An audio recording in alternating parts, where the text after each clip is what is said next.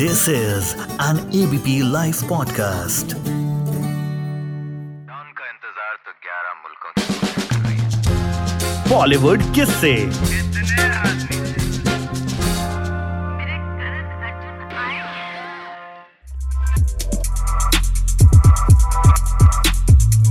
दस रुपए चंडीगढ़ सेक्टर सत्रह से रिकॉर्डिंग स्टूडियो जाने के और दस रुपए रिकॉर्डिंग स्टूडियो से वापस घर चंडीगढ़ सेक्टर सत्रह आने के और दस रुपए कुछ खाने पीने के। तीस रुपए मिलते थे बी प्राक को। दो साल तक उनके पापा रोज उन्हें तीस रुपए देते रहे जब वो म्यूजिक सीखने जाते थे। ऐसा नहीं था घर पे किसी चीज की कमी थी, लेकिन पिताजी चाहते थे कि बेटा जो है वो तप के कुछ बने। इसलिए आज जिन बी प्राक के गाने तीन सौ मिलियन भी बहुत जल्दी क्रॉस कर जाते हैं, वो कभी तीस रुपए में गुजारा चलाया करते थे। असली नाम प्रतीक बच्चन। प्रतीक बच्चन प्रैकी कैसे बना और फिर प्रैकी से बी प्राक कैसे बना, कहानी बहुत दिलचस्प है। जितने दिलचस्प बी प्राक के गाने होते हैं ना, किंग ऑफ हार्ट ब्रेक्स हम उन्हें कहते हैं। मतलब जो दिलजले आशिक होते हैं उनकी प्लेलिस्ट बी प्राक के गानों से इन दिनों भरी हुई होती है। टॉप पे रहते हैं बी प्राक के गाने। लेकिन बी प्राक का दिल कितनी बार टूटा? आशिकी में टूटा या काम की वजह से टूटा? जनाब, कहानी सुनेंगे ना तो बी प्राक के गानों की तरह दिल को छू जाएगी।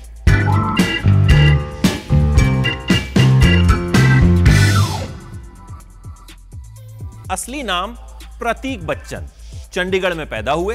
पापा वरिंदर बच्चन और चाचा सुरेंदर बच्चन। बच्चन फैमिली। भाई, एक बॉलीवुड की बच्चन फैमिली है और एक पंजाब की बच्चन फैमिली है। बड़े म्यूजिक डायरेक्टर्स। जी हां, तू तक तू तक तू तक तूतियां से लेकर चंडीगढ़ करे आशिकी जैसे गानों में इनके पापा ने म्यूजिक दिया। फिर तो आसान रहा होगा इनका सफर, आपको लग रहा होगा। लेकिन भैया वो तीस रुपए वाली कहानी अभी बाकी है, सुन लीजिएगा ध्यान से। बी प्राक बचपन से ही सिंगर बनना चाहते थे, लेकिन पापा को लगता था कि बेटे को सिंगर नहीं बनना चाहिए, म्यूजिक डायरेक्टर बनना चाहिए। और उसकी वजह यह थी कि मुंह से आवाजें निकालते थे, मुंह से म्यूजिक बनाते थे, कुछ कुछ बनाते रहते थे। तो पापा ने भी कहा कि बेटा देख, सिंगर बनने में बहुत पैसा लगता है, तू म्यूजिक डायरेक्टर बन जा, म्यूजिक सीख ले। उस वक्त कंप्यूटर से म्यूजिक बनने का जमाना जो है वो शुरू हो गया था। बी प्राक माँ के बहुत क्लोज थे, पापा स्ट्रिक्ट थे, तो पापा से कह नहीं पाते थे। तो माँ से कहीं ना कहीं दिल की बात कही थी कि माँ सिंगर बनना है। तो माँ ने भी पिता को बताया, लेकिन फिर पिता ने समझाया। फिर पिता की जान पहचान थी और फिर पिता भेजते थे रिकॉर्डिंग स्टूडियोज। वहां दो दो घंटे बाहर बैठे रहते थे। एक बार एक रिकॉर्डिंग स्टूडियो गए, एक बंदे ने जो है इनको एक बुकलेट पकड़ा दी, बोला जी पढ़ो। फिर रिकॉर्डिंग स्टूडियो के मालिक आए, उन्होंने अपने उस कर्मचारी को बुला के डांटा, ऐसे कैसे किसी को भी हम ट्रेनिंग दे लेंगे। ये तब था जब बी प्राक के पापा म्यूजिक डायरेक्टर थे। सोचिए। खैर, रिजेक्शंस पे रिजेक्शंस होते रहे होते रहे B Praak A R Rahman के बहुत बड़े फैन थे। रहमान को घोट के पिया हुआ था बी प्राक ने। साथ ही फैन थे जैजी बी के। और जिन दिनों बी प्राक के सिर पर बाल हुआ करते थे ना, वो सैलून जाते थे और बोलते थे जैजी बी कट कर दो। भाई, पंजाब में जैजी बी कट, पंजाब क्या हिंदुस्तान में जैजी बी कट बड़ा मशहूर था। बी प्राक को जैजी बी जैसा बनना था, लेकिन राह आसान थोड़ी होती है। आखिरकार जेबी स्टूडियो में बी प्राक ने म्यूजिक बनाना सीखा। सरस्वती सिंह ने उन्हें म्यूजिक बनाना सिखाया।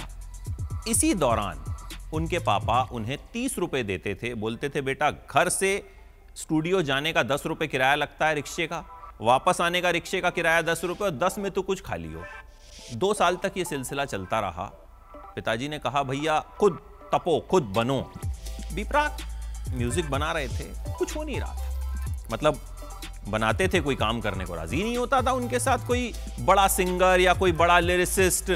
तो समझ में नहीं आ रहा था कि करें तो क्या करें। ऐसे में उन्हें जानी ने फोन करने शुरू किए। बी प्राक ने पहले तो फोन उठाए ही नहीं। मतलब बी प्राक को लगा यार ये भी स्ट्रगलर है। जानी को जानते थे, जानी से मुलाकात होती थी, जानी भी स्ट्रगल कर रहे थे। पाली गिद्दरबाहा एक कलाकार हैं पंजाब के, जिनके साथ जानी घुमा करते थे और बी प्राक उन्हीं के थ्रू जानी से मिले थे। तो जानी उन्हें तीन चार दिन से फ़ोन कर रहे थे, तो बी प्राक ने फ़ोन उठाया नहीं। फिर जाके जानी ने मैसेज किया कि पाजी मेरे पास एक प्रोजेक्ट है और पैसे मिलेंगे। मतलब मेरे पास पैसे हैं ऐसे ही नहीं कह रहा। फिर जाके बी प्राक ने जवाब दिया, आजा भाई बात करते हैं। उन्होंने कहा जी ऑस्ट्रेलिया का एक प्रोजेक्ट है। उन दिनों बी प्राक एक गाना कंपोज करने के, एक धुन के दस हज़ार रुपये लेते थे। जानी ने कहा मैं आपको फोर्टी फाइव थाउजेंड दूंगा, ऑस्ट्रेलिया का एक प्रोजेक्ट है, शराबी करके कोई म्यूजिक एल्बम थी। बी प्राक ने कहा भी पैसे मिल रहे हैं, क्यों नहीं काम करेंगे। तो इनकी कोलैबोरेशन हुई। साथ ही हार्डी संधू भी आ गए। हार्डी संधू पहले से जानी को जानते थे, फिर इन्होंने उस प्रोजेक्ट पे काम किया, लेकिन वो प्रोजेक्ट बन ही नहीं पाया। लेकिन उस प्रोजेक्ट का फायदा यह हुआ कि बी प्राक की मुलाकात जानी और हार्डी संधू से हो गई। साथ ही अरविंदर खैरा भी इनको उन दिनों मिले। इन चारों की जब जोड़ी बनी, फिर इन्होंने गाना बनाया सोच तो परे, आप सब जानते हैं। जानी ने वो गाना लिखा और बी प्राक ने उसमें म्यूजिक दिया, हार्डी संधू ने उस गाने को गाया, अरविंदर खैरा ने उस गाने को डायरेक्ट किया, और इस गाने ने इन चारों की जिंदगी हमेशा हमेशा के लिए बदल दी। जब ये गाना बना रहे थे तभी जानी और हार्डी संधू ने बी प्राक से कहा कि पाजी आपका नाम चेंज करना है। भाई बी प्राक का असली नाम तो प्रतीक बच्चन है, जब म्यूजिक डायरेक्टर बने तो नाम उन्होंने रख दिया प्रैकी बी।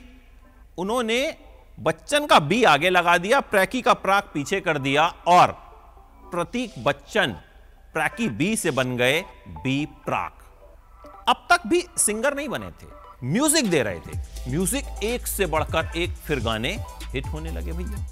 अब सिंगर कैसे बने। दो हज़ार पंद्रह में बी प्राक ने गाना बनाया मन परया। इस गाने को हिंदी में लिखा गया था। अब बी प्राक ने धुन तो बना ली, फिर एक दिन जानी को बोला पाजी देखो इस पे कुछ लिख सकते हो। तो जानी ने भी कुछ लिख दिया और कुछ ही घंटे में गाना बन गया। दो हज़ार पंद्रह में ये गाना उन्होंने बनाया, रख लिया अपने पास। उसके बाद कई लोगों ने उनसे ये गाना मांगा, लेकिन बी प्राक ने गाना दिया नहीं। उन्होंने कहा इस गाने को मैं ही गाऊंगा, ठान लिया था। आखिरकार दो हज़ार सत्रह में उन्होंने ये गाना गाया एज अ सिंगर, उनका पहला गाना, और जबरदस्त हिट हुआ। उन्होंने इसे हिंदी से पंजाबी कर दिया और मन परया। उसके बाद तो बी प्राक के गानों से लोगों का मन कभी भरा ही नहीं। बी प्राक गाते चले गए, रिकॉर्ड्स बनते चले गए। उन्होंने अक्षय कुमार की फिल्म केसरी में तेरी मिट्टी में खो जावा गाया, और इस गाने ने देशभक्ति की एक अलग ही अलग जगह दी। बहुत वक्त बाद एक ऐसा गाना सुनने को मिला जो देशभक्ति की एक नई मिसाल पेश कर रहा था। देशभक्ति के गाने, हमारे जितने पुराने गाने आज तक मशहूर हैं, लेकिन नए जमाने का एंथम बन गया ये। नेशनल अवार्ड बी प्राक को इस गाने के लिए मिला। फिर अक्षय कुमार के साथ इन्होंने और भी म्यूजिक वीडियोस किए, फिलहाल किया, फिलहाल टू किया, सब के सब सुपरहिट रहे। बी प्राक और जानी ने गाना बनाया do you know. Diljit Dosanjh उनके पास आए और उन्होंने पूछा भी कोई गाना है मेरे लिए, तो डू यू नो उनके पास था, और कई लोग जो हैं इस गाने की डिमांड कर रहे थे। तो बी प्राक ने दिलजीत को बताया कि भाई डू यू नो गाना है। तो दिलजीत दोसांझ ने क्या किया, उस पर अपना नाम लिख दिया दोसांझ। अब ये गाना दोसांझ का है और किसी का नहीं है। तो बी प्राक ने बहुत बड़े बड़े सिंगर्स के लिए म्यूजिक दिया, बहुत बड़े बड़े कलाकारों के लिए गाने बनाए, और आज वो खुद गाने गाते हैं और उनके गाने रूह को छू जाते हैं। बहुत लोग कहते हैं कि वो एक ही पिच पर गाना गाते हैं, लेकिन बी प्राक ऐसा नहीं है। अलग अलग पिच पर भी उन्होंने गाने गाए हैं और वो भी बहुत हिट रहे हैं, लोगों को बहुत पसंद आए हैं। और बी प्राक को खाने का बहुत शौक है, और खाने के साथ साथ कुकिंग का बहुत शौक है। तो उनका कहना है कि भाई मेरा जो गैंग है ना, वो ये कहता है कि अगर पाजी सिंगिंग में कुछ नहीं भी हुआ ना आगे, तो आप शेफ तो बन जाओगे, अच्छा खासा ढाबा खोल लोगे।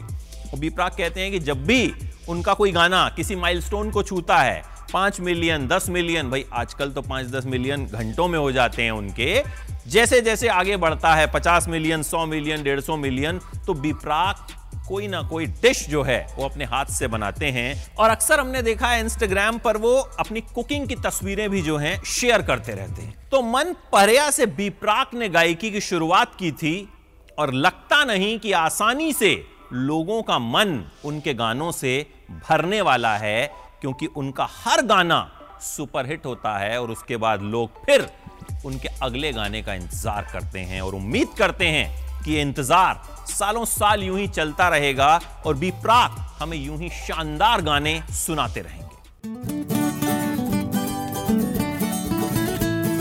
This is an ABP live podcast.